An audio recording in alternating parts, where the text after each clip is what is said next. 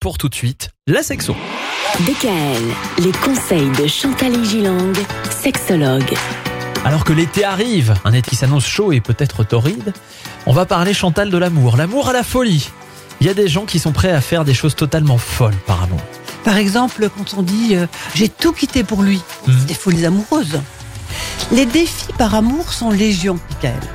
C'est se battre avec acharnement pour imposer à son entourage sa passion, son amour et parfois surmonter l'impossibilité d'aimer.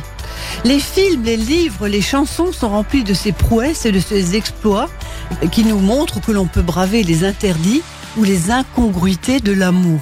Parfois, il s'agit de changer la vie, complètement notre vie, Mhm. de survivre à des dictates euh, sociaux et de prendre de véritables risques.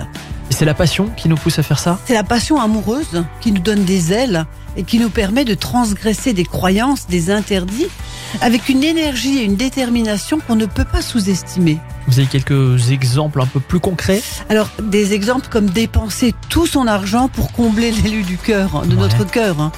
Couper les ponts avec la famille et les amis, parfois même avec nos enfants. Oui, il y a des gens qui font ça, c'est vrai. quitter son conjoint que l'on a et parfois, je répète, ses enfants pour rejoindre son nouvel amour.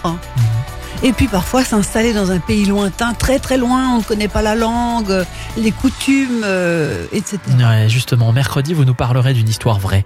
L'histoire de quelqu'un qui est parti loin, très loin, à l'autre bout du monde pour rejoindre son amoureux. Absolument. Très belle histoire.